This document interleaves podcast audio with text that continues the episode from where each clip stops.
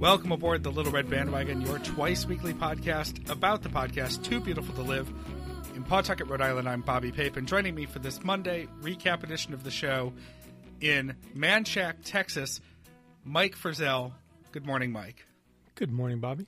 You'll have to remind me. I've forgotten the long name of your studio again. It is Deer Blind Studios in the mountain room of the Manshack Estates in Texas. And it's only a matter of weeks before it's brought to you by K Jewelers through the end of December.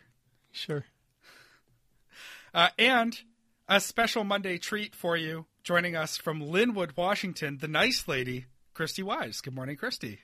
Hello. Christy, we've pulled you back in for a recap because Meredith's been traveling and Anne's in Lisbon. More on that in a few minutes. We're going to start by running through some L R B business, followed by how you can get involved. Uh, and in fact, we'll even recap the last week of T B T L in the middle because I just said those things out of order. We'll do all that in housekeeping in some order or another, starting with L R B business. The Friday show, if you haven't listened yet, please do. This one's near and dear to my heart because listener Bette in Buffalo came on, our official one-time Simpsons correspondent. Mike joined me while we nerded out about Buffalo, and he ogled uh, beef on weck uh, menu from Schwabbles. Sure did. Uh, she brought us the episode where Andrew and Phyllis went bowling, and so for nothing else, just listen back for that. It's a long one because we put the whole Andrew and Phyllis episode in. We just couldn't find a place to cut it, so it's a long one but a good one, and I encourage you to listen back.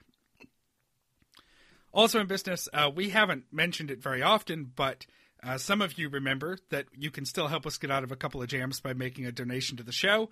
And uh, listener Sandy Burnett just did that recently, so thank you. She got us out of a few jams, actually, uh, and we're extremely grateful. We just had a business meeting a couple of weeks ago. I think I mentioned it on the last recap. Um, and uh, it's the donations of things like uh, getting us out of this with a little bit of jam money that helps us pay for things like hosting the show and putting it all out there. Uh, we all put a little bit of our own time and money into it as well, but it helps offset the cost of something that, uh, well, you know, This this thing that we love to make. So thank you so much for that. Thank you, Sandy. You can find that at little red bandwagon dot com. We've got some personal updates, starting with Christy. We haven't heard you on a recap in a while. So uh, how's life? Oh, uh, pretty good. Ex- except for everything that's happened. Except for every single thing that's happened. Um, so just work. We're doing this big move. We're being forced to move like two blocks up the street, and I'm kind of project managing it with a giant corporation that is terrible. So um, that's pretty interesting. But in the meantime, um, we got in a car accident on election night last year. Thanks, Trump. And um, I was in a lot of pain. And we found out about a month ago that I have a complete torn rotator cuff.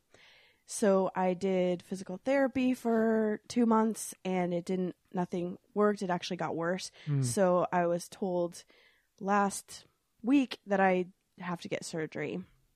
So in the middle of this big move, I have to get surgery, which means I can't drive for six to twelve weeks. I have to sleep sitting up. Um, I have to stay home, w- which isn't so bad. Um, maybe one to two weeks. But then after that, type with my keyboard lengthwise and like with with the thing and um, try to do my job, which I do a lot of lifting with my job. So that's going to be pretty interesting. I have an urgent question. If you're out of yes. the office for two weeks, who's going to make sure that there's enough LaCroix and snacks in the office? I know. I know. That's, that's the creamer the situation could, could get. Well, you know the Dyson. story about the creamer, right? Yes. Yes. When the guy came up and he was like, I, I hope this isn't true, but we're out of creamer. And like, as if it was like this, like the whole building was on fire or something. Right. So. it, it's, it's, it's unobtainium to him. and, and then one time they all went through about fifty K-cups in one day, like less than like half the day. And they were all like, what? Well, what are we going to do about caffeine? And one lady said, it's almost as if there isn't a coffee shop in the bottom of our building. Right. And there everywhere is. else, everywhere around you. Right. Yeah. Within a one block radius, we have three Starbucks and a, and a coffee shop in our building. I'm sorry. So. What is this Starbucks? Never heard of it. It's a local place. Oh, okay. Um, so on almost the one year anniversary of our car accident, uh, it was like a year plus two days. Uh, another person rear-ended us on our way home on I five. So I don't know what more I can do with a bright white car um, to make it so people don't hit it. But yeah. Luckily this one, no one got hurt. It was a light tap. Um, he, the guy who hit us said, I don't think anything's wrong with it. And Jeremy said, I think we're going to have someone that's actually qualified to know mm-hmm. that. So that's... That's my personal updates.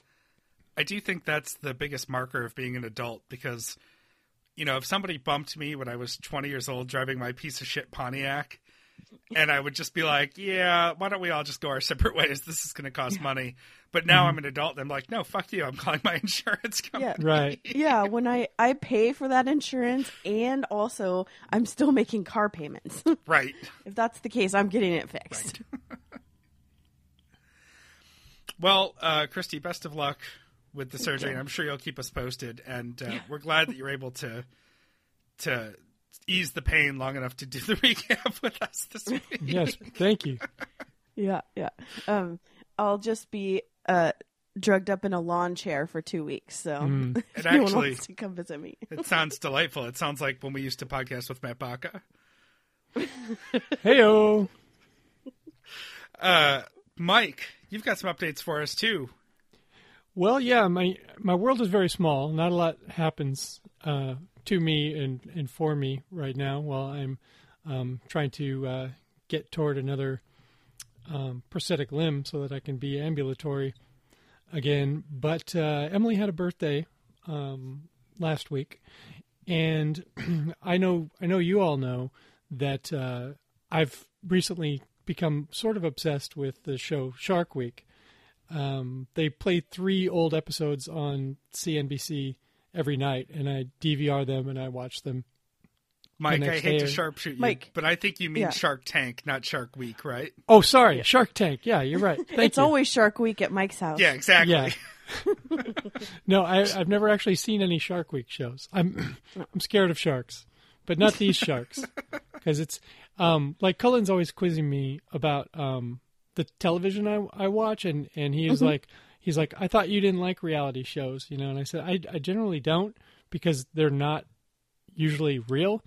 But he, he says, well, what ones are real? And the only two that I could name for sure that I had seen mm-hmm. is uh, are um, uh, Hard Knocks and Shark Tank, because you, you know they're real because you see the Tampa Bay Buccaneers and who they actually cut um, right. and who makes the team. And then you actually see these products from Shark Tank hit mm-hmm. the market. Um, so while I've been watching that show, I've been taking notes. I have a, a, a draft, an email draft that I, I write down all the things that I might want to uh, buy for uh, Emily for her birthday or for Christmas. It's my new like gift idea place, you know, just to, you know, I don't know. Because like I said, world is small. I don't get out a lot. So mm-hmm. this this is this is my view on the world. So I got her, I put together a little Shark Tank birthday package for her. Um, and because because when we open a present,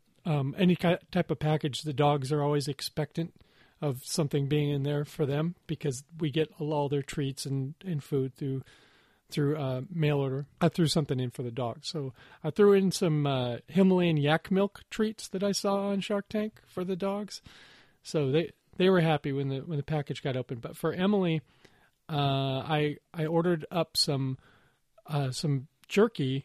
It's called Three Jerks Jerky, and it's made out of filet mignon, filet Milan, mm-hmm. sorry. I saw that episode. And it is so good. It's amazing. Um, the other two things I got her, I got her, uh, it's, it's basically a ring that you wear on your hand while you, uh, crochet or knit. And there's a, there's a little blade on it that you can use to, to cut thread. So you don't have to, you know, grab scissors. So, um, I don't know if she's using that yet, but, uh, one thing that did go into use uh, pretty quickly was, um, a toilet tank light that I, that I ordered. We have one of those. And that uh, it means she doesn't have to turn on the light uh, during the night. It freaked her out a little bit the first few nights, but, but she's getting used to it and has decided that it stays. Because I told her, you know, you can, you know, throw it, you know, you can get rid of it. I put it on, on, on my toilet because we use different toilets because I have, I have a device that has to go on top of mine. Um, so that I can get in and out of that space. It's a really bad situation. But anyway, she's, she's into the, the toilet light. We tasted the jerky. It's good. I don't know about the thread cutter yet. And the dogs, um, love and are very jealous of each other's yak milk treats. Whoever finishes first tries to thieve the other dog's treat. So, so that that's the Shark Tank birthday, and uh, you know, we got Christmas coming up, so the, the list goes on. But I'm not going to tip my hand as to what she's going to get in the next Shark Tank package. Mike, can I give you two podcast um, recommendations? Sure, go ahead. One is called The Pitch. It's basically the podcast version of Shark Tank. Okay. Um, but they actually, they have like five investors that come on and people come and do real pitches. Okay. And then, um, and that's pretty interesting. And then there's another one. The guy isn't putting out anymore, but I think it's called Shark Tank Podcast with T J Hale. And he would bring on old contestants and ask what it was like. Right. So you can match up the episode with that. And it was really interesting. I like so that. I like that. I will listen to those. What kind of asshole would have a podcast about another show and bring on guests to talk about it? Right? I have to say that the show, um, the way it's, the, the soundtrack and the editing are super annoying. I really, yes. really don't like those aspects of the show. But the the human drama is there, and then I'm mostly interested in the products. Yeah. Mm-hmm. Agree. I've never really sat and watched Shark Tank, even though I know it's a show that I would like, because I feel like it's a hotel room show. Like, I feel like you yeah. did it on a C N B C marathon, and I just haven't um, – I don't turn the T V on in hotel rooms very often, even though I travel a lot. So I need to find a time when Sam's not going to be around because I think she'd hate it. And become an invalid, and, and you'll have a little more time on your hands. Uh, noted. I'll work on that.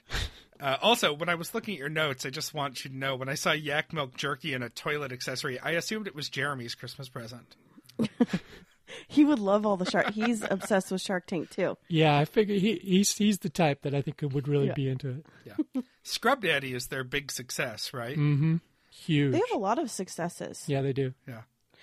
And we when we're watching it, I don't watch it as much as he does because he usually puts it on and I fall asleep. But I always Google like, oh, I want to see how this is doing. Yeah. And even if they don't get funding, they'll put their product out there and usually yeah. give a Shark Tank discount. Sure. Mm-hmm. And some of them do great without a deal. Some of them don't even need a deal. They just oh, go no. in there well, for publicity. So. It's like, yeah, it's like the people who come in third or fourth on American Idol. They still got all that They're exposure. They're still good singers. Yeah. Right, right. All right. Uh, before we move on, we've got an audio postcard from Anne, who couldn't be with us this week because she is toiling away, suffering through a trip through Portugal. She's in Lisbon. Let's take a listen. Hey, everybody. Hola from Lisbon. It is Saturday evening, right about five p.m. I have returned to my hotel room after a long day of seeing the beautiful and amazing sights that Lisbon has to offer. I went to the monastery of Saint Jerome, which goes back to uh, at least the thirteenth century. And it has a wonderful cloister and an incredible church where there was a wedding happening uh, when I was there. You were allowed to be in there, but you just had to be quiet.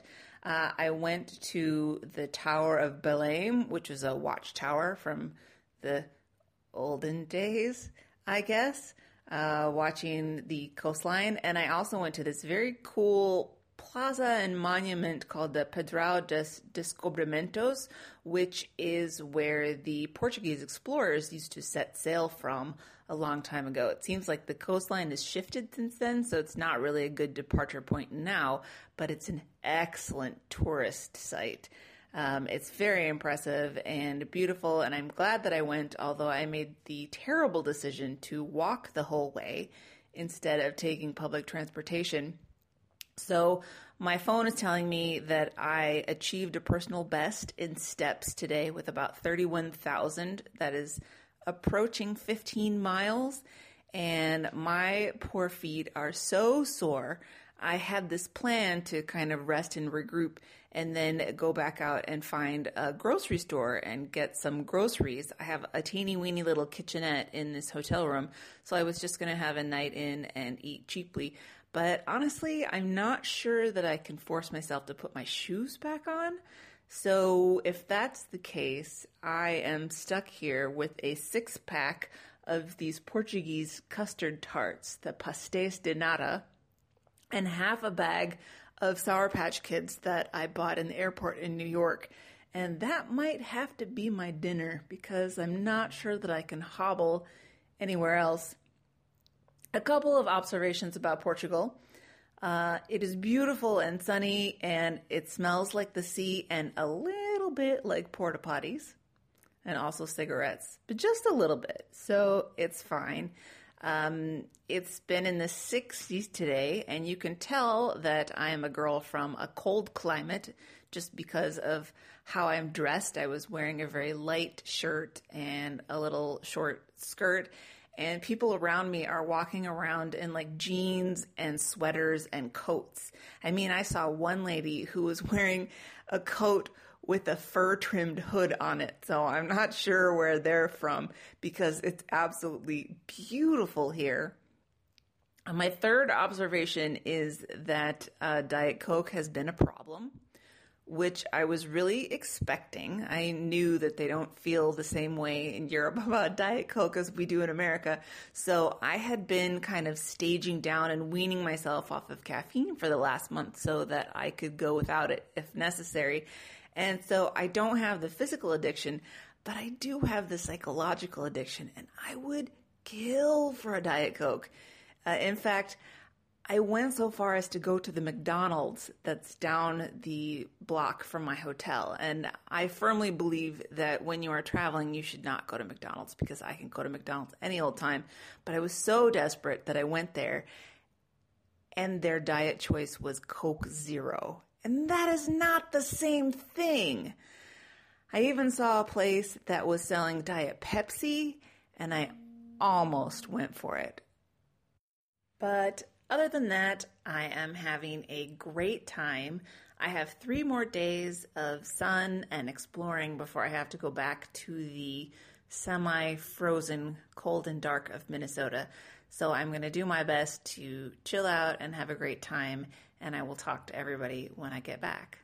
Ciao! Uh, so who else feels bad for Anne that she's stuck in Lisbon for a week? So jealous. Their pictures yeah. are so great.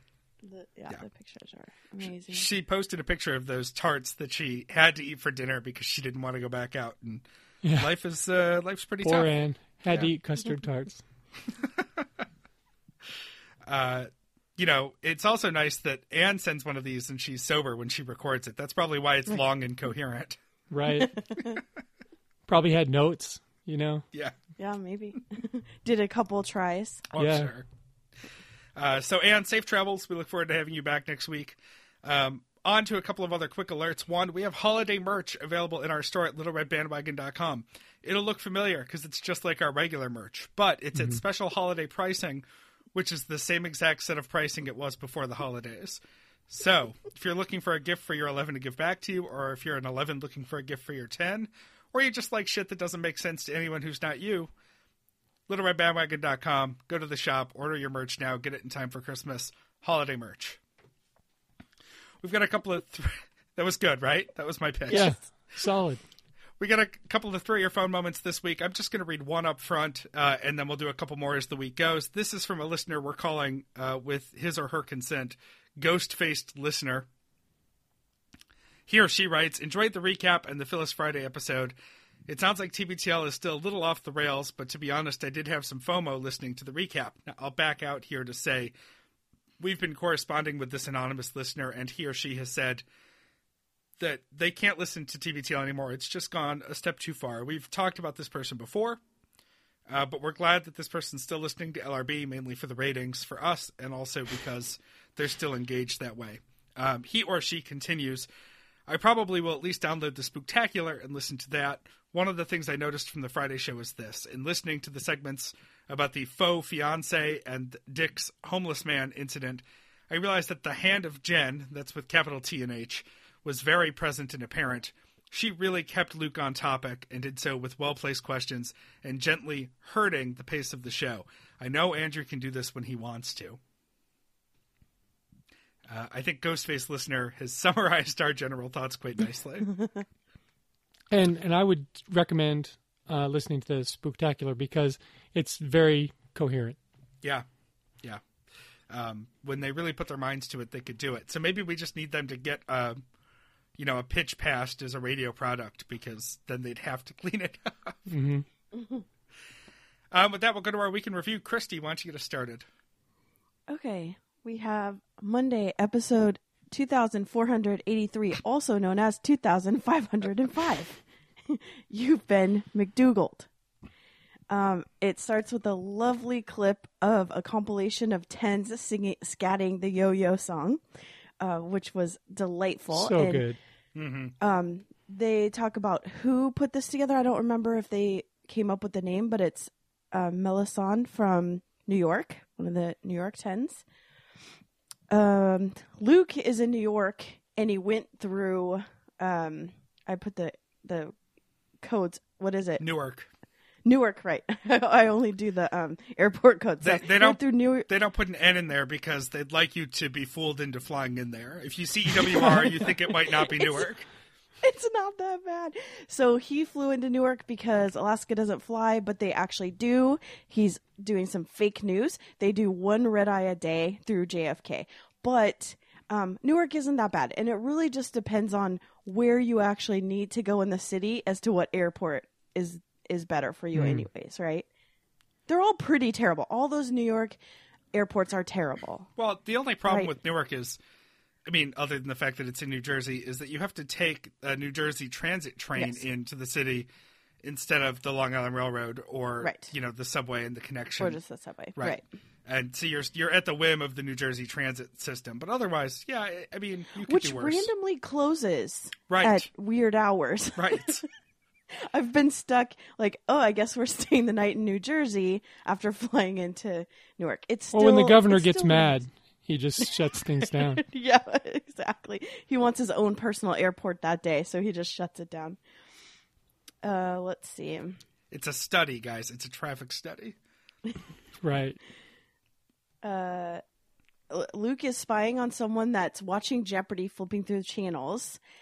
And um, I thought this was interesting that he was spying on someone. But um, I want to ask you, Bobby hinted to it a little bit, but are there things that you watch in hotels that you wouldn't watch at home?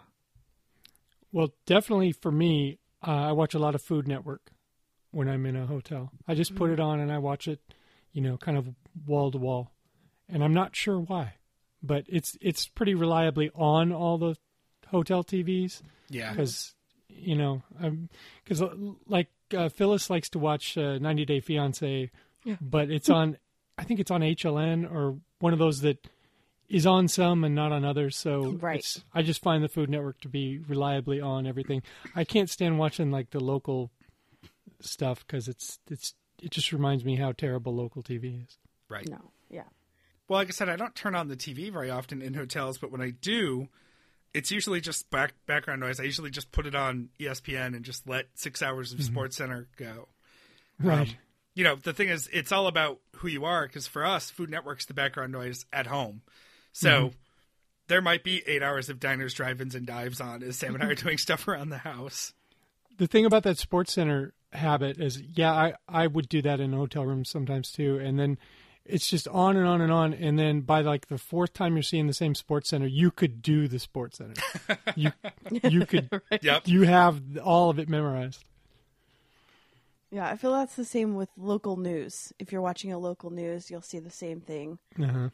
eleven yeah. minutes of weather in a half hour show. Right. Especially those cities that have like the news all day channel.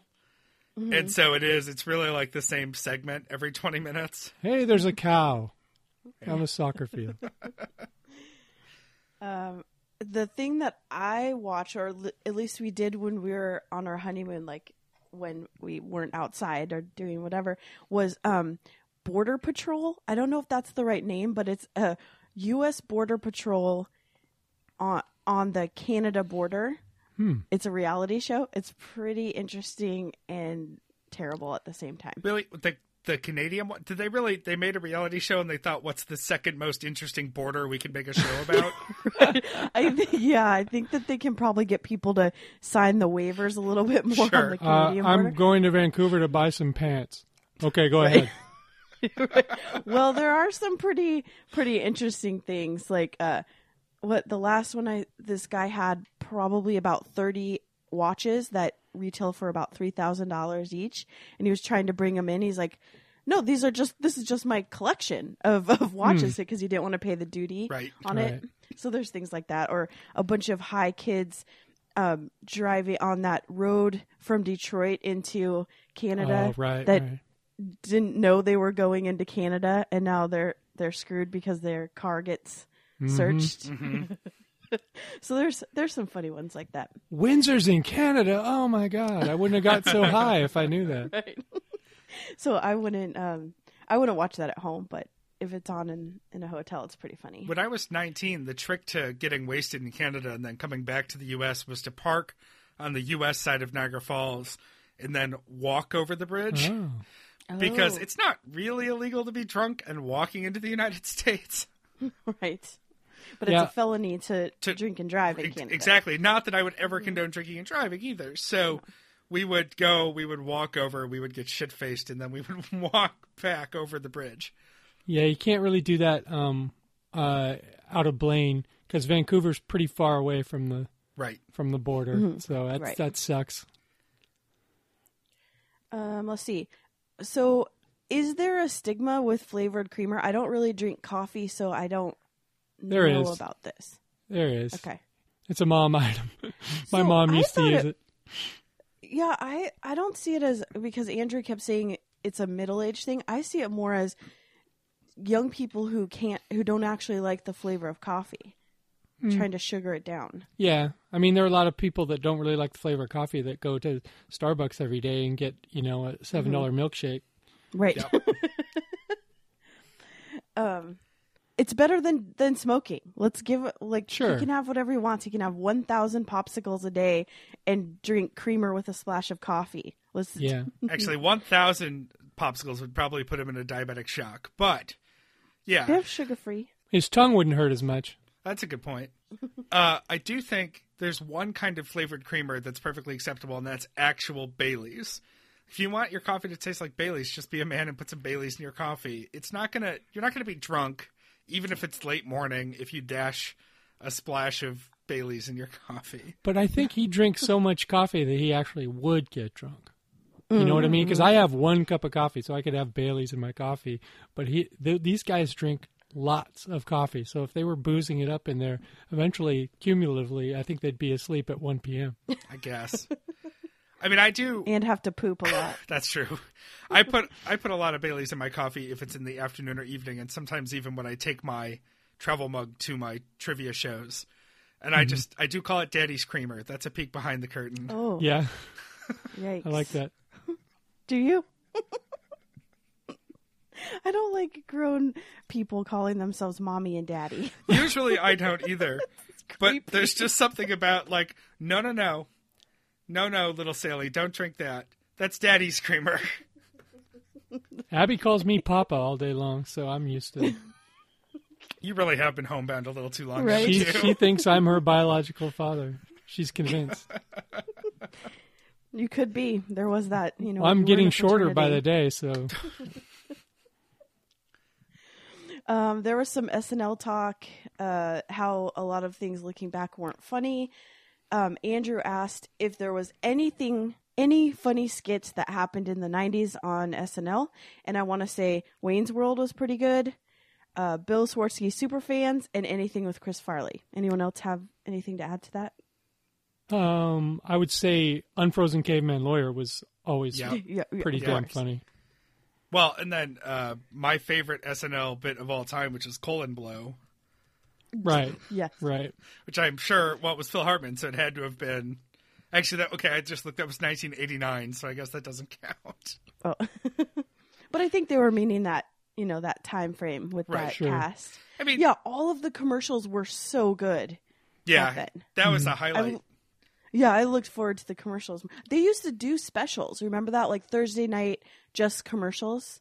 Mm-hmm. Similar to how they do the election night ones now. Yeah. Well, that was uh, N B C saying, how can we fill this time slot with something we already own? Oh, I know. Let's edit yeah, together we'll some best ofs from S N L. Right. Well, I think pretty reliably um, over the generations, Weekend Update and then whatever prepackaged stuff they would do is usually the funniest stuff for me anyway. Skits, not as much. Well, this is right. this is the number one rule of good improv, which is to plan, know what you're going to say, right? Rehearse it, right? Uh-huh. Right. uh, let's see. They say that the three beauties of this country are that you get to say what you want, um, donors of the day, and non-alcoholic Irish cream. Yeah. So there you go. Babies. So, love this country. Um, then they give some podcasting advice is for how to do it for your living. Keep it tight. Have a point. Be articulate. Hone in on what you really do well and watch out for coffee monsters. So, so that's some advice from yeah. Luke and Andrew. The top story is that Rand Paul was attacked while he was mowing his lawn. And some people speculated it's because the neighbor was... Um, is a Democrat and Rand Paul's an asshole. Um, but we think it's just dumb neighbor stuff. And Luke is right, it seems. Things are coming out. Oh, do, do tell. I haven't heard the details. Oh, neighbors have said they've had the they've had issues because they haven't said who, but someone puts leaves onto the other ones or like mows their garbage onto the other. And they live in a really fancy neighborhood that has a lot of... Um, regulations, and Rand Paul doesn't like rules and he doesn't follow them, so he'll just like have a compost pile where he's not supposed to, oh. stuff like that. And that these two neighbors haven't spoken years because of these things. Do do we think that he talked some some shit to the guy? I mean, or does the guy just look out his window and he sees Rand Paul doing something and he's like, I've been wanting to tackle this guy for weeks, and yeah, and here's my chance. What I what I picture is that Rand Paul, I mean, because do we really think he gardens for fun? I don't see this guy like, okay, I'm going to go put my dad outfit on and go mow the lawn. No, he has people that do, that do that. So my speculation is that he just decided to go blow a bunch of stuff into that guy's yard. Well, it's, it's libertarian landscaping. Take right. care of yourself. Don't give a shit about anyone yeah, else. Don't worry about other people. Right. Right. Um, I uh, I suspect that this story is going to blow back in the other direction. Yes. Uh, yes. Somebody stoops somebody's neighbor, or Ooh. or something like that. It just, uh, it's not like what's the, the movie? Is it the movie Envy? I'm trying to think about these scenes where neighbors try to one up one another, and I, I get that it could be that, but I don't think that Rand Paul's home enough to to build that kind of rivalry with someone for mm-hmm. the same reason you're saying. Like most of the time. He probably has people come take care of his property because he's right. he's got to be not there most of the time, right? I mean, how often could he really be home? Mm-hmm. Exactly. Well, I know George Bush used to um, come back to Texas and clear brush. That was his yeah all the time, and put it on film. Yep. Yeah. Drive around with a dog and a pickup truck and like saw things and. Yeah, I mean, he maybe it's relaxing when he's home. He maybe he does like to to do some stuff in the yard that is super annoying to his neighbor. Yeah. And we don't know, was it at like seven in the morning and he's using a leaf blower? Sure, I would, right, right. I would tackle fire, someone too. Fire up all the all the devices at seven. Right. Um, Andrew gives an update on his neighbor parking issue. The crazy neighbor has parked, taking up two spots in front of his house. This is the, the people that like came up and screamed in Genevieve's face. Uh, they obviously need some medication or something. Um And Luke talks about neighbors that would trim only part of their tree, which is such a douche move. I don't know why they would do that. And then they said, let's go in on a fence, but we're going to use our friend. And then took half of Luke's money or took all of Luke's money. And then it was a terrible job. We have emails and V-mails, which uh, stars Christy and Bobby. Uh, voter splaining, the, um, the Janky Award, yep. which... Um, yep, we. That's all very we, confusing to me. It is. Well, we know it because we won the award. So if you had won the award in the past or nominated uh, someone for the award, then you got kind of the information when it split the year. Like, I think it was King Five put out like, hey, we have nothing to do with them anymore. Mm-hmm. And then all of a sudden City Voter puts out another thing like, let's get this going. You won last year. And so we kind of had a back and, and I'm sure Luke and Andrew got that email too, but it just filtered to junk. Um, Lauren writes, writes in about the origin of On the Nose from Uncle John's bathroom reader. And it's about radio directors using hand signals. And when they touched their nose, it meant they were on time. And I think what was it? Luke said, why didn't they just touch their watch? Which makes more sense. Well, when you um, touch your watch, it makes you think you're late. You know, um, when, if, okay. if if someone's tapping their watch, doesn't that mean huh, you're not respecting my time? You're late or whatever. Yeah. I don't know. Yeah. Um, and then they do a deep dive into Blatherwatch. Did either of you guys look at Blatherwatch when they were on the radio? Yeah, I used to look at it. It was bef- before my time on T B T L, but I've seen the posts from the olden days from Blatherwatch. Mm-hmm. And Luke says that Blatherwatch is what helped him get T B T L originally. So thank you, Blatherwatch. But I'm I'm not so sure about that because um, if if those Mormons weren't even going to listen to T B T L, I don't know how if they were doing a deep dive on. on a Seattle talk radio blog, but mm-hmm. unless someone told them. Right. Yeah. And then there was a no point conversion. And the only thing that I liked from it was when they called uh, Blair S. Walsh Walshkins, Walshkins instead of like David S. Pumpkins. Oh, right. Cause he just missed part. all those field goals in the, in the Washington game. What, What I took away from the no point conversion, um, I was having a uh, a discussion with uh, with a friend um, about when they they didn't want to say Redskins because a lot of people don't like to say that, so they said R word. And this friend of mine, um, when they said that, it was just uh, gut reaction. She thought that they meant retarded because some people right. say because that's what they say the R word, yeah. Yeah, our word for, for retarded. Mm-hmm. Um, and I guess uh, it was the Oregonian that first started not using uh, the Redskins. And there there are lots of broadcasters and, and media outlets that don't use it now. Yeah, they say Washington, right? Yeah, the Washington Washington professional fo- football team or whatever. Yeah. And I'm I'm I'm good with, with that, just omitting it.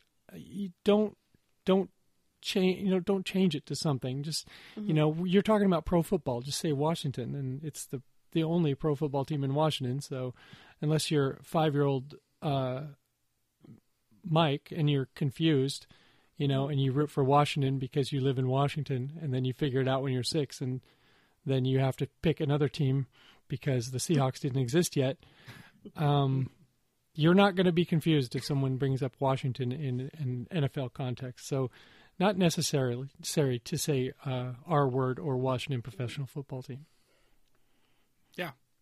Agree. It's weird to talk about this no point conversion because it's two football games ago now. Right. right. It was a so, miserable game. My notes entirely were Blair Walsh missed kicks, the team played like garbage, and there was arguing about timeout management. So there you go. Mm-hmm. Yeah. Yeah. All right. Um, and, of course, being in Seattle – my Facebook was blowing up with the opposite view of what the some Washington fans were saying about the timeouts and all that. I didn't watch. I, wanted, I meant to ask you something, Christy. Um, mm-hmm. I know when we first met, you were a fanatical Seahawks yeah. follower. Um, yes. I get the sense that you're not as passionate anymore. No, no, Is no, that, no. What, so, what happened? So, two... Uh, well, it first started when I was when I worked at that promotion company because mm-hmm. our one of our biggest clients was the N F L, and I got to see the behind the scenes of that terrible company, um, and so I was a little bit off, but I still went to multiple travel games since then. Um, just all of the stuff with the N F L, the C T E where they're refusing to believe it, um, all of the. Every everything people talk about all the time. I just so two seasons ago, I dropped my, I retired from fantasy football, which I've been doing since college. Um, and then this season, last season I was still on the Seahawks a little bit. And then this season I'm out. I don't watch any football at all. I just wow. can't bring myself to it. Just all the injuries, and they just look the other way because they can just plug another person in. It's like these people don't matter to the N F L. They'll just or, find a new... Or the players don't care. Like when Russell Wilson gets sent to the concussion protocol and he he's in the tent for less than three seconds. Yeah, I just... And I comes out. Do they just not care? Do they not hear? The, do they not look at the autopsy of Aaron Hernandez and just go, well, it probably won't happen to me, crossing mm. my fingers? I mean, yeah. it's... I, I just can't. Okay. Yeah, I was, I've been meaning to ask you about that for a long time, but I, I don't think that what's happening with you is that uncommon. I think there no. are plenty of people who have stopped for similar reasons. It was really hard, reasons. Mike. twenty-five percent of my wardrobe is Seahawks. Right? Well, I'm sorry. You'll have to have to go, go Mariners. Just replace yeah, all of that with T-shirts from little red bandwagon dot com. I know. There you go. Or, or holiday wear. We'll just have to get a basketball team back and then... Then I'm back yes, in. Yes, yes. Well, you could just buy a bunch of remake and vintage Sonics gear now. I know, but I want a sport to follow. Yeah. Right. I mean, I used to be yeah. a huge Sonics fan. I was a season ticket holder. And then when they left, basketball died to me. Um, I don't even know when the seasons are anymore, when basketball is happening or anything that happens on that. So um, it's, it's been it's been really hard. I was a season ticket holder for the Seahawks for a lot of years. I did a travel game every year. Um, so now I have to just find different excuses for vacations, I guess. Mm-hmm. Well, I got to tell you, um, if, if, uh, if you miss the Sonics, what I do is I just spend all my time hating the Lakers. I used to spend like only like half my time hating the Lakers when the Sonics had a team, Seattle had a team, but now I just full time hate the Lakers. Okay. I like Which it. is pretty rewarding these days because they're just god awful. All right, uh, moving on to Tuesday, twenty-five oh six, or would it, using the other system, it would probably be twenty-four eighty-four. um, discount wines and meatless salads. Luke is in New York City, and he is podcasting alone because Andrew is out with what we hear at this point is just a dental problem. And I went and listened to after these messages to see if there, you know, if uh, Genevieve tipped about what it was. But I think we all kind of figured he was getting that. Uh, getting that biopsy, getting mm-hmm. getting that thing removed from his, his mouth. So, is that how a biopsy works? Something actually uh, gets cut away? Yeah. They M- more on it, that tomorrow, they, I guess. and then then they go test it. Well, it depends sure. on where it is. I'm sure on the tongue, and if, if it's small, they want to take it all out. But mm-hmm. in other places, they just do a scraping. Well, I right. was simply saying that to be compared to Andrew's dream of lasers and no pain. But yeah. Yeah, he was pretty m- misled, but we'll get to that. Um, Luke podcasting alone leads uh, to some talk about Jesse versus cancer, because I guess um, uh, what's it? Did do do you all remember Jesse's last name? I don't. Anyway, but he did that show alone, oh. and and it apparently is recovering, so that's good. But uh, Luke podcasting alone probably not as good an idea. He knows this, so mm-hmm. he wants mm-hmm. to get drunk. Um, to do the podcast, and he goes to what he thinks is a fancy grocery store called Morton Williams, I think. And I think you, what the deception here is, is, is it's really close to like Williams Sonoma, which, mm-hmm. you know, is like a place that I always, I always feel like I'm going to turn around and knock something over and owe, right. owe a thousand dollars when I'm in that joint. So, so the, the name probably is confusing. Uh, apparently it's not a fancy grocery store. Um, he gets a sample of halloumi cheese and then asks that lady where the wine is. She doesn't know, but then the employee points him toward um, the quote-unquote wine, but it ends up being wine product, which he samples on the air, and it is just as terrible as you'd imagine something when they say product on the end of it. Right. um, Luke is wiped out from playing basketball with Chris Hayes and his gang in uh, Chinatown the previous evening, and predictably, since he hasn't played basketball in years, he was terrible at it. It's you can't take a long break from basketball and be any good at it at all. Doesn't matter what kind of shape you're in. You just it, you need to play all the time to be good at basketball. Uh, the because Andrew's gone, Luke plays the Dazzling Donor intro four times. At least he doesn't talk too much about the little tone at the beginning. Otherwise, I'd be getting mad. Um, and then I don't know if this was a. Uh, I don't know. Oh, I think he was just talking. Oh, he was talking about the story he's doing for C B S, and it's about special needs goats uh, out in New Jersey. And it was really kind of sweet story. You know, these mm-hmm. poor goats are born in the winter and they lose their legs or some other birth defects happen. And this lady takes them in and takes care of the goats. And she has them in like playpens in her, in her living room. And it's uh, brought tears to my eyes. I'm not going to lie to you. If I watch mm-hmm. that C B S uh, this morning, it's going to get me. Um, it's called The Goats of Anarchy, which I don't like that. But because you didn't like the the show? I'm not a fan of the show. I did try to watch some of it, and I'm I'm I don't know. This this the the guy Ron Perlman's head. It's bigger than Ezekiel Elliott's. I, it's too distracting so to me. It's so big. I could, it's like whenever he's on screen, I'm like, look at the size of that boy's head. It's so big.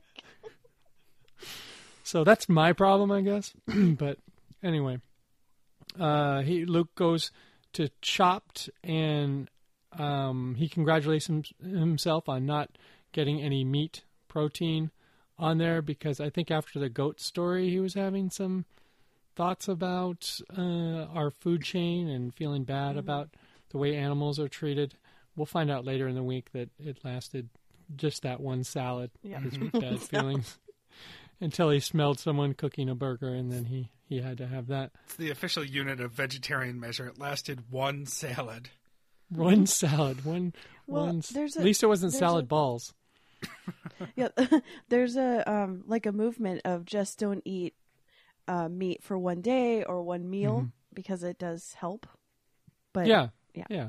Any little bit you, you want to do. Well, it's uh, knowing from experience, doing low carb or no carb uh, without eating meat is virtually impossible. Right. So it won't last.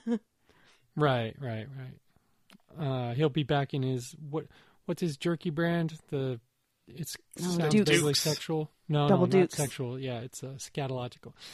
Dukes. He eats a lot of Dukes. Mm-hmm. Um, Top story is skipped. Uh, I know uh, Ghostface listeners gonna gonna like that, and so will Anne. Um, email. He gets an email about someone who used to get discounted bags of uh, fortune cookies that didn't get folded in time, so they were flat. Mm-hmm. It sounds really delicious to me right now because I'm pretty hungry. I would eat a flat. Mike, fortune you've cookie. Had those ones from the International District, right? Uh, I don't think I have. Oh. You're talking about have, like. like- flat or broken ones that just and they sell them in giant bags. No, I would eat here those in Seattle. Hmm. Yeah, I don't think I've no, ever good. ever seen them. Makes sense though. Mm-hmm. Got to use every part of the fortune cookie, right? uh, another email about uh, hair growth, and it's an interesting thing. They say that when someone when you get casted, um, you grow more hair. And that's because your body is sending more blood to your injured area. I have not noticed this. I've had casts on both my legs in the last year and a half, and they were about the same hairiness coming in and out of, of those things. But, hey, anything that, that tells you your, your eight hundred dollars laser baldness helmet is gonna is gonna work because apparently the lasers are... What the lasers are supposed to do is promote more blood flow to the head. So he's grasping at straws, but if if I were as paranoid about being bald as he, then I would probably be grasping at straws as well. I'm looking forward to seeing Luke with his head in a cast every summer between assignments. Sure, just cast it up. It sounds hot and miserable. I don't like that. Um... Then, uh, for some reason, he... Oh, it's the baldness thing. Scott Van Pelt uh, has a, a segment on his Sports Center where he is... Um, he tells athletes to come home, come home, you know, be comfortable with being bald. I'm I'm looking at Matt Hasselbeck on E S P N right now, and he's come home. He's embraced his baldness, yep. And I totally feel that way too. Unless you have some weird shaped head, then just wear a hat. But uh, that's all I had for uh, Tuesday. Okay, and I have Wednesday, two thousand five hundred seven. What's it going to take to get you into this skimble scramble? Did I say that right? There's no R. Skimble? Skimble scamble. Skimble scamble. Sim- skimble. Skimble scamble. Okay. Andrew is back. They decide that they're the number one scat podcast, both the music and the poop. Um, Andrew gives a very long, terrible recap of what happened to him. I almost fainted twice and had to fast forward through it. So basically, he wasn't set up for success um, in this. And I don't know if he didn't ask questions, because when I go in, I ask a million questions until mm-hmm. they're annoyed with me, and then I call back and ask more questions because yeah. I... Because Christy has it, more questions. Is that, hasn't that been a segment on our show before? And because I'm so phobic of needles and anything that happens like that. And um, what is it? What do we determine? It's called a fagel. I yeah. fageled at least twice during during him talking about this, and I feel so bad. I can't believe that he wasn't told a lot of the things, like no stitches and, oh, you probably don't want to drink anything hot for today. Like, he was not not set up right. And I don't know if just they had to do more than they thought they had to, or it actually was a little bit deeper, or I, I don't know. Um, so I, Luke brought on the Doctor Doctor song, which delighted Andrew and a lot of After These Messages listeners. Where is that? Where's that from? From an ad? It's some P S A creepy or... children's video on YouTube. And it's it's like a After These Messages um, inside joke. Okay. Um, Andrew just offhandedly mentions that he didn't know how nitrous worked it officially because he's just seen it at college parties. Right.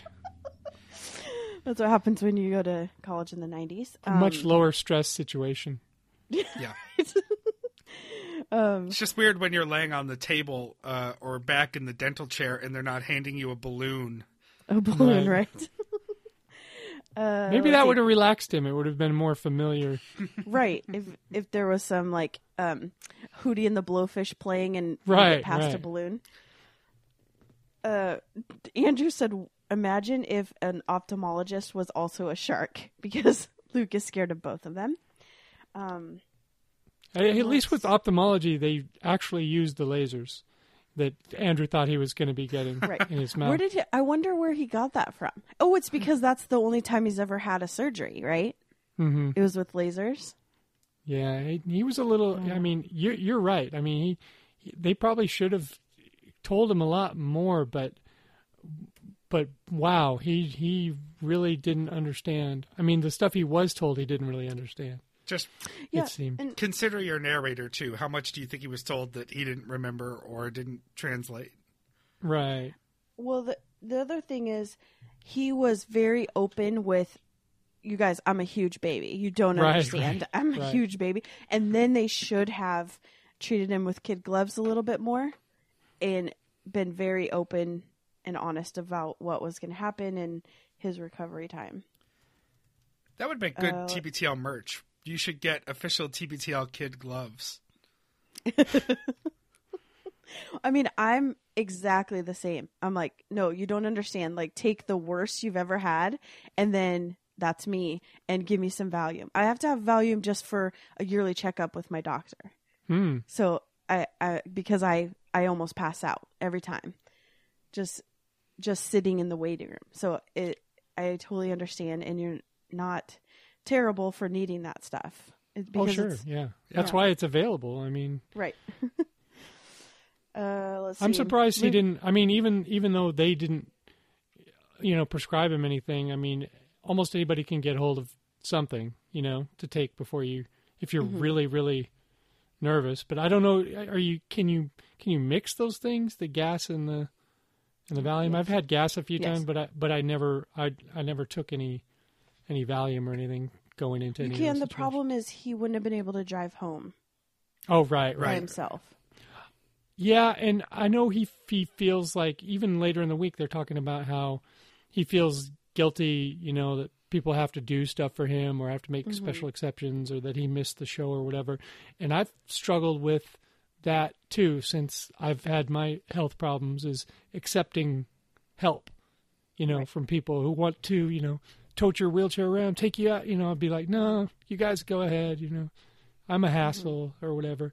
Because you just, especially if you had a relatively healthy lifetime, which Andrew, you know, he's he's been pretty healthy, hasn't had any real health problems. And then, you know, all of a sudden you're like, you need, you need a little help from someone, or you, you know, you should be asking for this and you don't. So I felt some, some empathy for that. Yeah. He didn't want Vives to have to take half a day off of work or something right. like that, you know? Right. And, and, and totally didn't... she would have, you know, and, and would have right. been happy to do it, but he was feeling guilty because it was probably from his smoking and drinking. You know, that he right. had this thing in his mouth, you know, and, and, and I, I was three hundred thirty-five pounds. I, I made my diabetic bed and now I have to lie in it, it even if somebody wants to help me get out. Um, Luke talks about getting shot at by a pellet gun, and he tells Andrew to rest his pretty little tongue while he, um, tells the story. The shushing was probably my favorite yeah. thing all week for sure. Um, we learned that, uh, how do we say it again? Skimble, scamble means mm-hmm. confused, rambling, senseless. So it's basically T B T L. Yeah. It's what Our... uh, Ghostface Listener, I think, used that term, skimble, scamble, when he, he or she stopped listening. Yeah.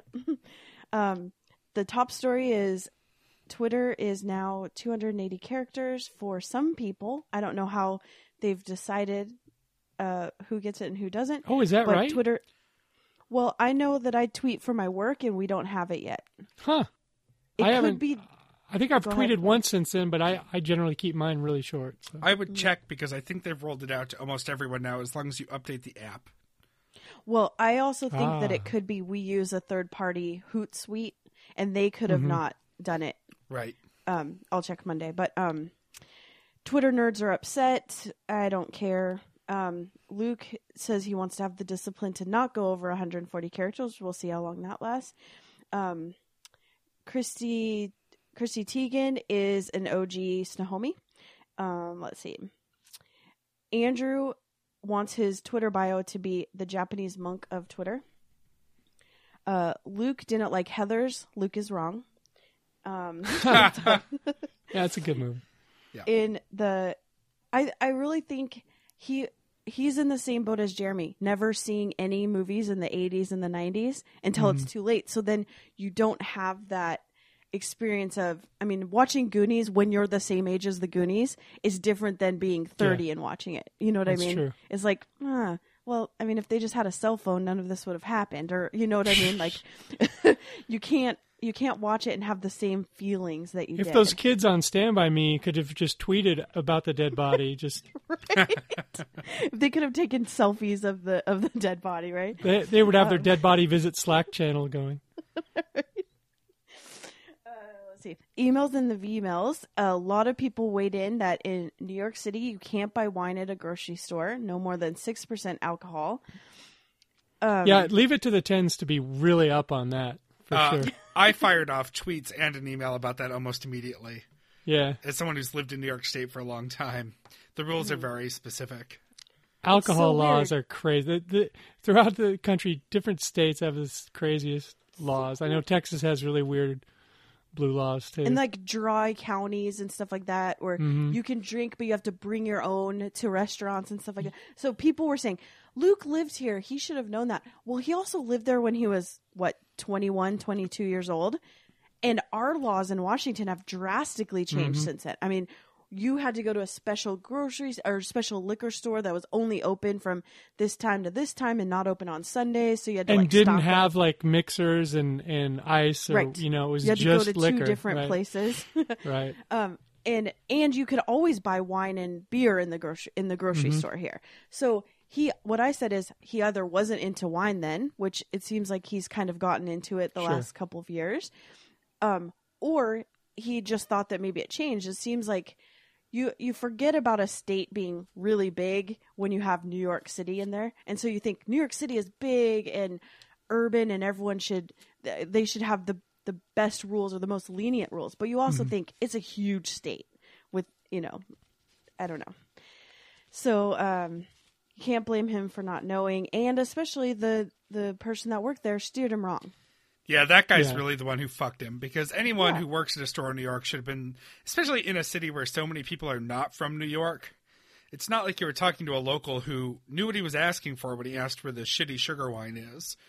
He could yeah. have easily right. said, oh, hey, go to Columbus Circle. There's a huge, great wine store in Columbus Circle. Mm-hmm. Would have been the easy answer. Right. Um, and then we get an email from Joseph who said he was walking around a New York grocery store Um, feeling lonely and homesick and sad, and he cried while looking for the wine, and that was heartbreaking and also a really good story.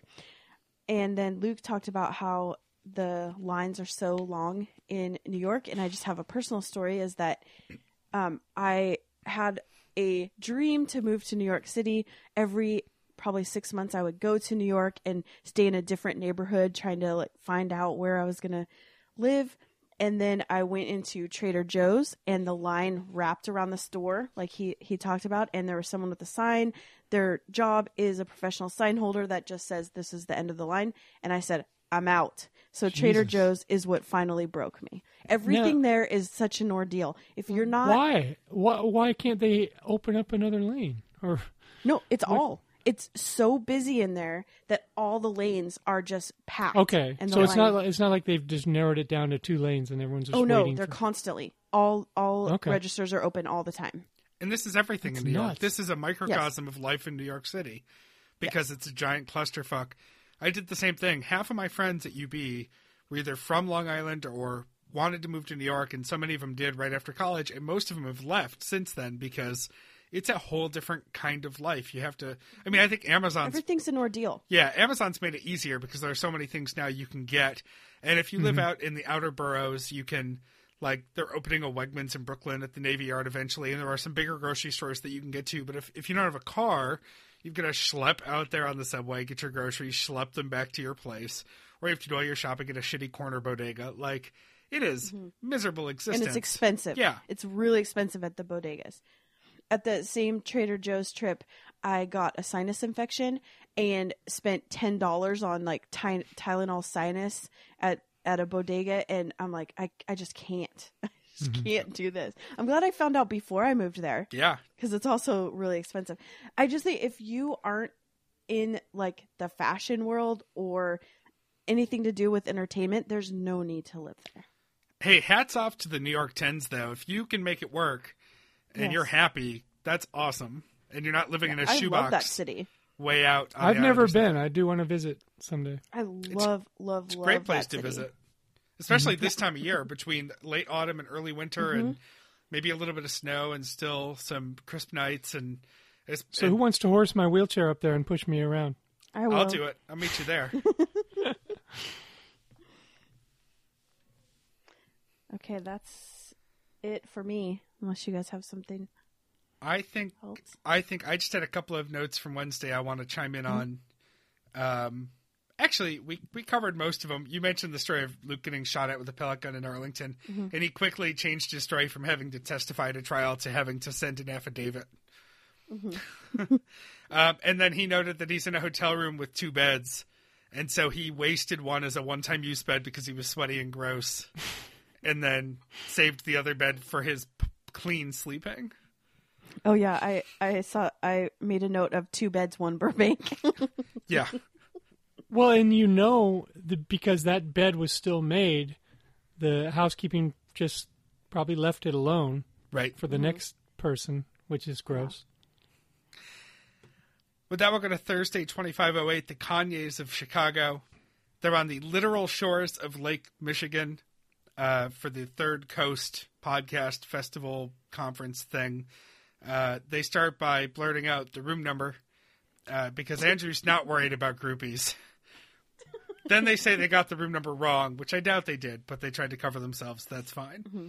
Uh, Andrew's in more pain today Um, and Andrew says that something Luke would say would be to throw some doilies on it, which leads to a weird tangent about doilies. Pretty sure what he meant was sprinkle some candy on it. Gonna unlock that. Yeah, wh- why why doilies? And then Andrew didn't understand what doilies right. were, but thankfully Luke corrected him. There's a lot of doilies in Texas. I'm I know sure. all about doilies down here. um, we do get a quote from Andrew saying, "The big open sore on my tongue is hitting my teeth." Aww. Which I only mentioned but didn't put on the run sheet so that Christy wouldn't have to read it. Well, have any of you guys ever had, like, dental things? Yeah. It's terrible. It is terrible. Because you, you don't, like he said, you don't realize how much your tongue moves around and does, like, it, it's pretty important. And when it's in pain or in trauma, it, mm-hmm. it's terrible. I don't know why he didn't get pain medication or why he isn't yeah, partaking I, in the now legal in Washington um, medication that you can buy everywhere. Right. I didn't think about that. Yeah, why didn't he have a prescription to go home with? The, that's the thing is he could have called. Uh-huh. Dentists can call in Vicodin. Yeah. Or they even have it in their office, especially an oral surgeon. He could have called it in. And you can even ask ask uh, Genevieve to pick it up, and she's not going to mm-hmm. be mad because you just had surgery. Right. Right. Uh, I think there were some conversations about how all these hip podcast groups are telling more personal stories, and they suggest Gimlet Media presents Lockjaw, the Andrew Walsh story. I love that. I will listen to it. I have to warn you, it's going to be really overproduced uh, and have a lot of commercials from Blue Apron. But other than that, it'll be you, great. You could you could interview all the nurses and the and the oral surgeon and get everyone's perspective and try to piece the whole thing together. You know, mm-hmm. just tell that story in like four podcasts. It's weird how I the like prescription it. for the Vicodin was called in from a payphone at the Best Buy. Mm-hmm. uh, we get a little bit of fantasy football talk, um, mainly because Luke and Andrew are facing off in the Tens League this week.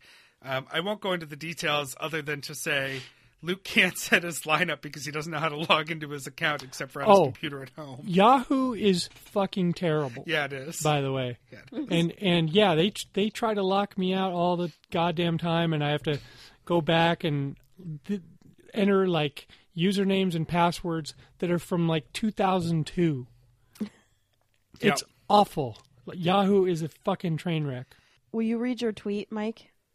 Um. Because it's my Which, favorite part of this episode. My tweet after beating... No, no, no this is... This is about how teams. talking about fantasy football is like talking oh, about your oh. dreams. Right, right, right. I don't even know if that was me, but it sounds like me. Oh, if it, I love if it. I did, if I did have that, it was a, it was quite a long time ago. And yeah, I want I do, that on a shirt. I mean, I, I've played fantasy football since nineteen eighty-eight, um, but yeah, it's fucking boring to listen to people talk mm-hmm. about it. Yeah. Uh, I get a mention here because I beat Luke last week in the league, and he gives me a little bit of shit for, in his words, exalting his triumph over me on Twitter. All I wrote was, "Victory is mine, Luke Burbank. Thanks for starting two players off this week." I was very clear that I was grateful. I would have lost if he had tried even just a little bit. And he I says, love his description is of his ghost frigate of a team. Yeah, because that. He started our rutabaga at quarterback. Sure. uh, we've got uh, Andrew subsisting on a diet of, well, they say cold syrup and scrambled eggs to the tune of Frasier, but really small mm-hmm. balls of salad that he's shoving into the good side of his mouth and chewing carefully. Mm-hmm. I feel so bad for him because if you think about it, he doesn't eat dairy mostly, and all the things you would eat when you're having like dairy, like trauma to your is like a milkshake or a protein shake or something cheesy. You know what I mean? Mm-hmm. Like yeah, all something that will just get soft really quickly. Well, also eating dairy when you have mouth stuff actually heals it faster. Oh, that's good. So if he just like swished with some milk or something. Well, I, I mean, I, I usually just put a nice cheddar bandage on any of my, right. Mm. You know, some shredded cheese. That's, That's what I plan to do with my shoulder. Yeah. Some Kraft cheese slices. Just plop mm-hmm. those on. They'll just melt right on there. Right. Absolutely. It's, uh, it's the best first aid you can, you can come by. uh, Andrew wanted to try a juice, uh, like when Luke goes on his juice cleanses and they go to this place called The Spoken Bird, which looks exactly like you'd think it looks like for a restaurant called The Spoken Bird, but they don't have any juices. So that's why he's stuck with a salad instead. Uh, Andrew then reads a tenth anniversary note from listener Bryce, which was very thoughtful. Why Andrew chose to read a long note on the day his tongue was broken is beyond me, but and not during the anniversary. Right. Like they could have saved that for the anniversary show. Or any other day. That's fine. uh, top story, Luke and Andrew are the Bud Lights at a craft cocktail conference. It's just them talking about how uncool they are compared to all these hip young whippersnappers and their skimble scamble. Uh, doing these trendy new podcast things, and here are just two guys who've been doing a show for ten years. Um, it's an extended conversation about how uncool they are and how even the guys from Radiolab are old hat compared to the uh, the young folk taking on the scene now. Do we know why it's called the Third Coast Conference? Because like the Chicago. Gulf Coast down here is they often refer to as the Third Coast, but is it because it started like in Houston, or I mean, why is it the Third it was, Coast Conference? It was started by the people that do coast to coast, so it's coast to coast to coast. Ha! That would no. be funny. Michael no, Nuri? No, you couldn't no. even laugh at that. I give you a ha. I, no, I, I, I thought you were being serious. Oh no!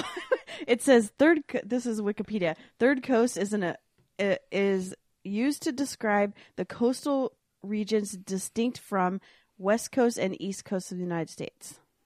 It right. either refers to the Gulf Coast or the Great Lakes region. Okay, there you go. Yeah. Uh, it's sort of like how Buffalo's the Queen City, but so are a lot of other cities. Oh, right. Cincinnati yeah. is also the Queen City.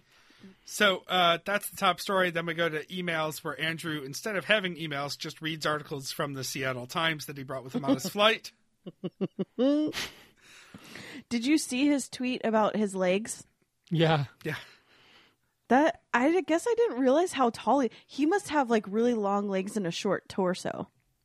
He has long limbs. Yeah, he's very he, Yeah, he Yeah. He, yeah, he's yeah. Uh, and he he he's at least as tall as me, I think. He's probably about six two, six three, I think. Yeah, there are times I'm not mad about being five nine, and anytime I got to get on an airplane yeah. is one of them. Right. Yeah. Well, My my my days of worrying about legroom are over, so thank God. I'm bright-siding that one. You should take right. an upgraded seat just for the hell of it, Mike. Yeah. uh, then we go to uh, a text that Luke got from a friend at the conference saying, "Are you coming to Third Coast? Your old hairline is here."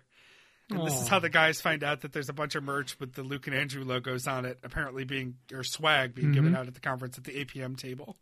That's amazing, right? I would that love to. Such a good burn. I want to see that swag. I want somebody at a somebody at this conference. We've got to see what they're giving out because that would be some mm-hmm. cherished T B T L gear. Oh. Yeah. Unless it's just old uh, extra stuff. I bet that it's just that A P M thing that they use with the two pictures where Andrew's head is way bigger than Luke's. So awkward. Yes. Uh, there's a conversation about face blindness in sheep. That must have come from the paper that I sort of ignored. Uh, mm-hmm. Then Luke says he went on a little walk-around adventure, and he scoffed at a place that does blowouts only, and they're forty-five dollars like that's a deal. Uh, and he also spots a place called The Skin Laundry. Hmm. Yeah. And that's Sounds like for- a concentration camp of some kind. They're making lamps yeah, from people. A place where serial killers go. Yeah. Right. I need to launder the skin out from underneath my fingernails. Uh, what did he say? If he had been smarter, it would have been uh, uh, a, a puts a lotion in the basket clearance house next door. um, I wanted to say one line from Bryce's email, which was my favorite, is that when he realized he's been listening to them for ten years, it blew his mind grapes and he almost pooped his pants. Yeah. That's, that's the right reaction to T B T L right there. Number one scat show. Good reaction. Number Friday, twenty-five oh nine, Who's Afraid of Virginia Walsh? Luke and Andrew are in the Chicago hotel enjoying a good stare out the window. We find out that Luke, and this should surprise no one at all, at one point in his life tried to grow tried tried to grow dreadlocks. Christy, you had mm-hmm. dreadlocks, right? No. Oh, you had some sort of uh, some sort I, of. I had braids that were dyed a different color. Oh, okay. Okay. White people should not have dreadlocks. Correct. That's a hard pass. Right. Well, and just the fact that, like, the texture of the hair doesn't actually do it. And so you have to put mm-hmm. all this, like, gross stuff in it and rat it and no, N- no. Um, I'm not saying he... little braids are are better. I'm not I'm not much better on that. Um, but, yeah, no, never dreadlocks. I do agree with Luke that um, having your having a haircut or, you know, your hair washed by someone else, someone else mm-hmm. touching your head, maybe tugging your hair a little gently, mm-hmm. feels pretty good. And yeah. it's one of the things I miss about having hair, because all I get is is a uh, is a razor, a num- number one going across my scalp, and that doesn't feel as good. Um, Andrew's tongue still hurts. Luke tips the housekeeper five dollars in the hallway. Um, Genevieve was way off on this one when she was, she told Andrew to save up the tipping for the day that he left and tip, tip the whole amount on that day. And at least he realizes that now. I mean, I don't know if I, if I'm like a hundred percent on my etiquette, but to me, it's always between three and five bucks. And it's, to me, it's, I, I tip every day except for the day I leave, but I probably should tip the day I leave anyway. But, Um, what's, what's your, your all, y'all's policy on this thing? I think I used to do end of the stay too, but it, yeah, it doesn't make sense. I don't let housekeeping and, in every day, but if I, if I do, I tip probably three to five bucks every day, maybe a little bit more if there's, you know, an excessive amount of garbage or something, or if I want something. Like sometimes I'll leave a note being like, extra towels, mm. or could you leave another shampoo? And then I'll leave a couple extra bucks. Well, um, Camaro Kev once said on Stack of Dimes, uh, when he was talking with his podcast partner who had had a tragic situation happen on in the bathroom, on the toilet, said, you need to, you need to slap a twenty on top, put the lid down and slap a twenty on top of that thing. Sorry. Yep. Yeah. Yep. Um, let's see. Uh, Luke gets a Cobb salad with some sort of a lemon dressing. He had a really strong reaction to it, which was yeah, seemed out no. of line, but, but, no, no, but, no, yeah. that is a tragedy. Cobb salad it's, doesn't have lemon wrong. Dressing. True. Yeah. Seems like it's a mistake. It's not called a Cobb like, salad. Like someone put the wrong dressing in it, because it's probably one of those prepackaged things and they probably or put the was, wrong dressing in it. Or it was trying to be too fancy. Mm-hmm. Yeah. Yep. Um, Luke doesn't. Luke is uh, has some trepidation about the dinner because it's like a shared table, but I think uh, he got talked out of it being a Benihana thing, and it's more like a Mongolian grill thing, where it's um, you know, I I, I mean, when I go to uh, Las Vegas for the Super Bowl, um, my friend who comps everything, he pays for us to go to one of those style places, and I, I'm a little uncomfortable with it sometimes too. It's like. No, I don't want a uh, a shrimp that's four hundred degrees flipped mm-hmm. into my mouth, yes. you know, because I don't want my tongue to look like Walsh's. Right? Yeah. yeah. Like everything is bad about that whole situation. Um, it's also, um, Andrew pointed out, and I feel the same way, is if you have any we- weird foodness, like you can't, mm-hmm. foodness, that's a word, um, it's really difficult because you have to say, oh, well, you know, no, yeah. I don't. Eat that, can you not put that in or whatever? Mm-hmm. And when you have a full menu, you can just look at the thing and say, this is what I want. Right. And with the Mongolian grill style, you just go get what you want and you don't have to talk mm-hmm. about what you don't want. Right. Right. You know, just cook this. This is my stuff. Yeah, you know, they don't go, don't well, how come it. You didn't get any uh, cheese yeah, there, you know? Yeah, don't talk about it. Just do it. Right.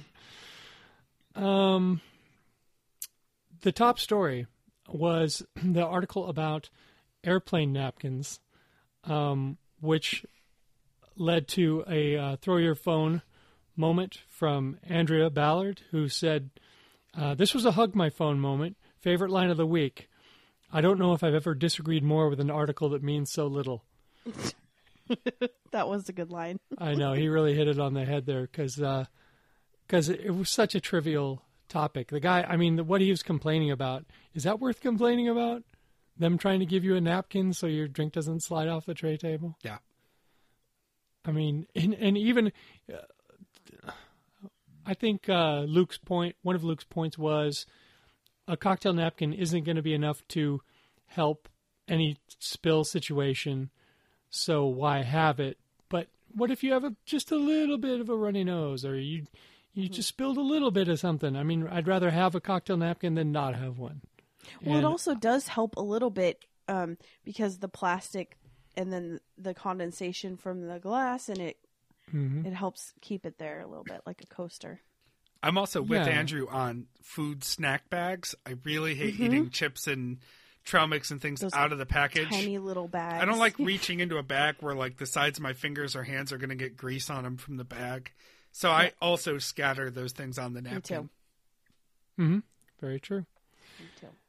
Um, email from uh, Doctor Rob uh, telling Andrew to next time tell him that he's he has a vagal reaction for um, dental procedures or minor surgeries, and he will he will get the treatment and drugs that he needs. So good good on you, Doctor Rob. Mm-hmm. Well, hopefully um, Andrew never has to have a biopsy of his tongue again. That this is yeah, it. True. Yeah, no no more no more smoking for you, sir.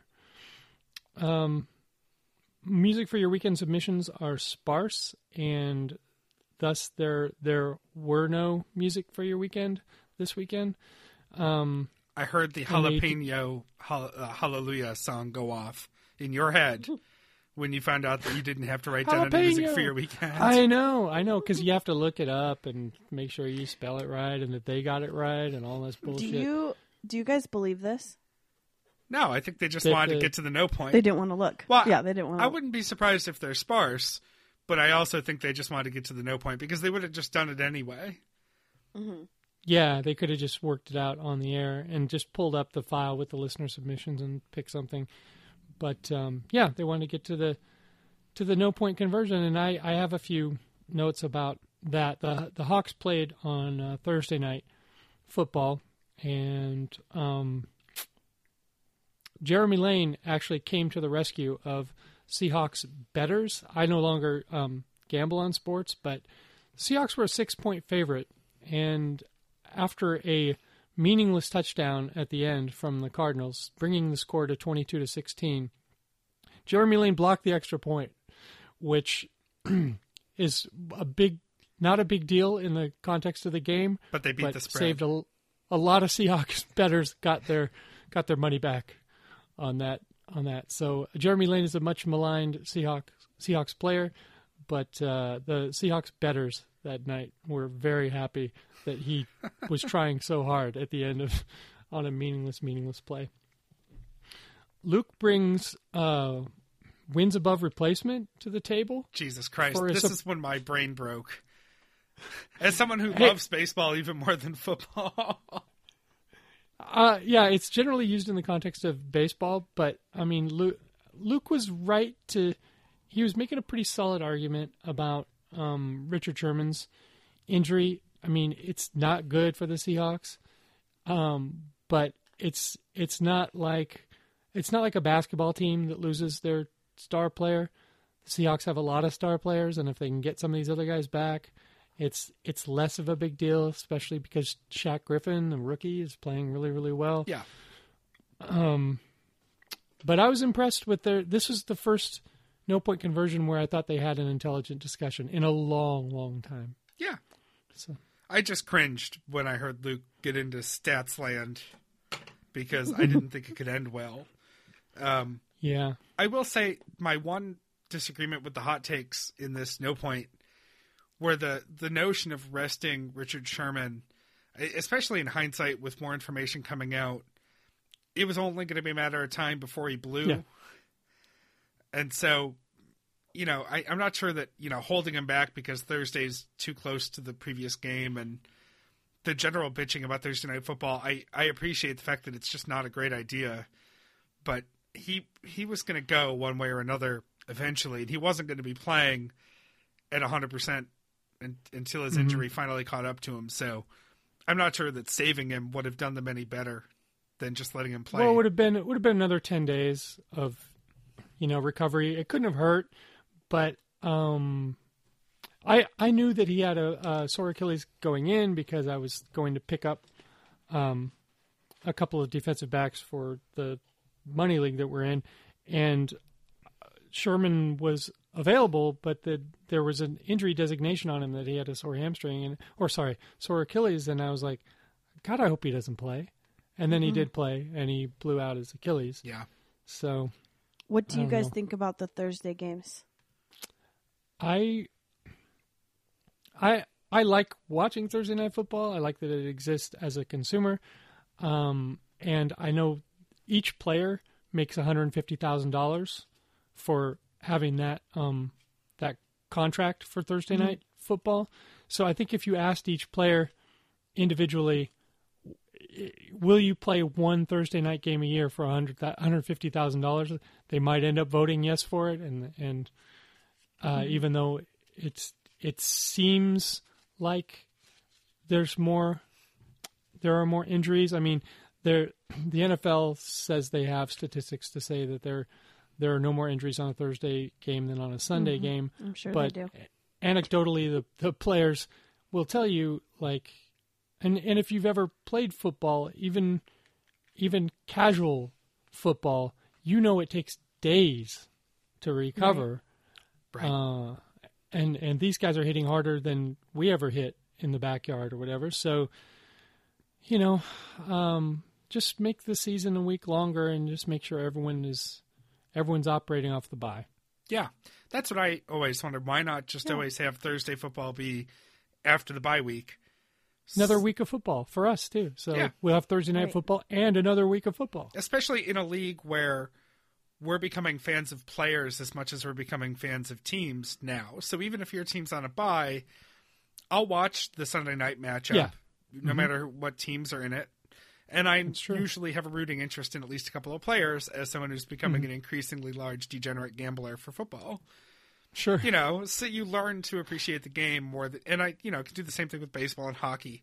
Um, good matchups are just good matchups. I'll watch them either way.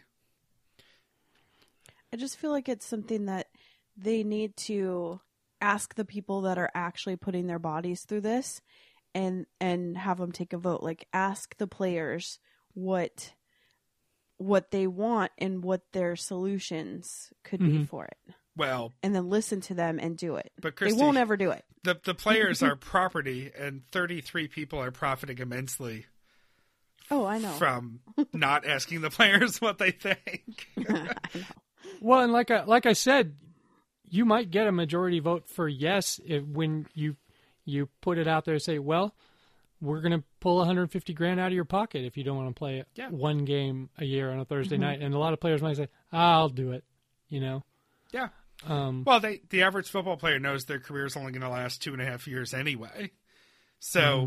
take the money, yeah. But mm-hmm. yeah, the the Seahawks, the last two games have been really, really difficult to watch. I mean, outside of a couple really amazing plays, uh, I'm going to do a Luke Burbank moment here and and quote my own tweet during the Thursday Night Football mm-hmm.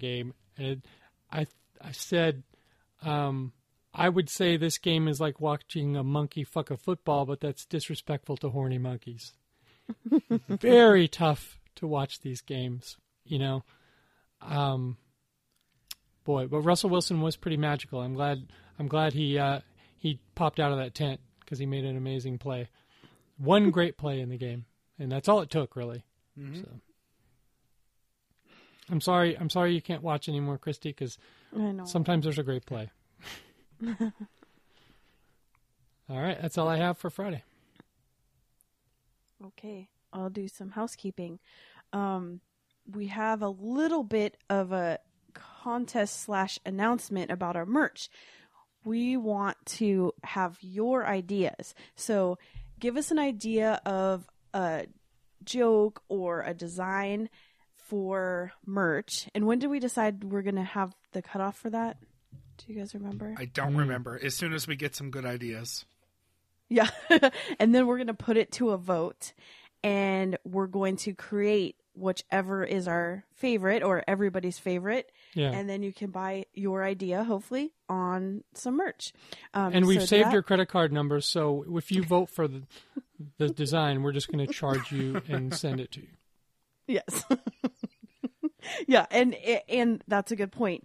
We haven't really saved your credit card number, but um, if your idea is the winning idea, then you win a, um, a an item with your with your idea on it.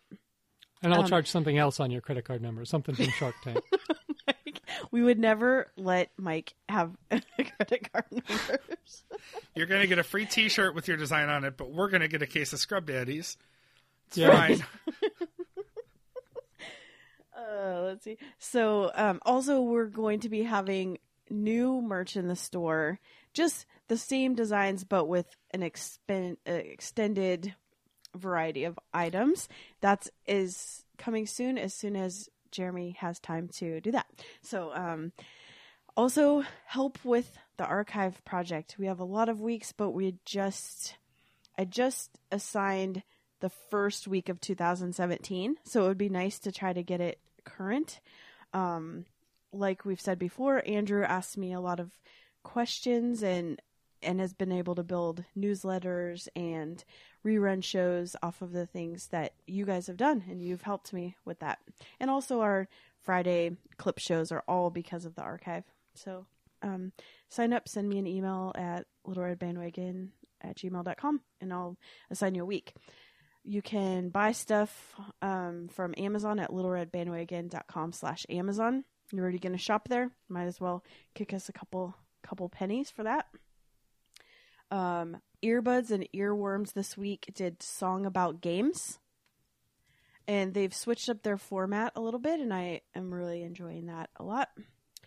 Let's see. Send us your favorite clips for the end of the year show. It's getting close, and no one has sent... Well, not no one. Um, people have sent some stuff, but we need some more because we want to have some time off. And lastly, this is something that happened last year, um, put together by Melisande, um, where you can get ten, ten cards from tens. So if you send your name and address, mailing address to tbtlcards at gmail dot com, she'll assign you ten people to send cards to. You send a holiday greeting, and then you get ten back. It's kind of like a pyramid scam of holiday cards. And it was really fun, and um, I really liked getting cards from everyone and sending them off to people last year. So if you want in on that, send her an email soon. All right. So, yeah, for the cards, tbtlcards at gmail dot com. For your merch ideas or to archive, uh, email us, littleredbandwagon at gmail dot com, or hit the Facebook page. And find everything at littleredbandwagon dot com and throw your phone dot com. That Facebook page is Little Red Bandwagon. The Twitter is L R B Podcast. That email address one more time, littleredbandwagon at gmail dot com. Voicemails and texts to eight oh two, four three two, T B T L. That's eight oh two, four three two, eight two eight five. And I guess since it's the three of us, we can do this the old-fashioned way. Christy, why don't you get us out of here? Until next time, this is The Next Party. We love you, Jen. You truly are the hand. Nailed it.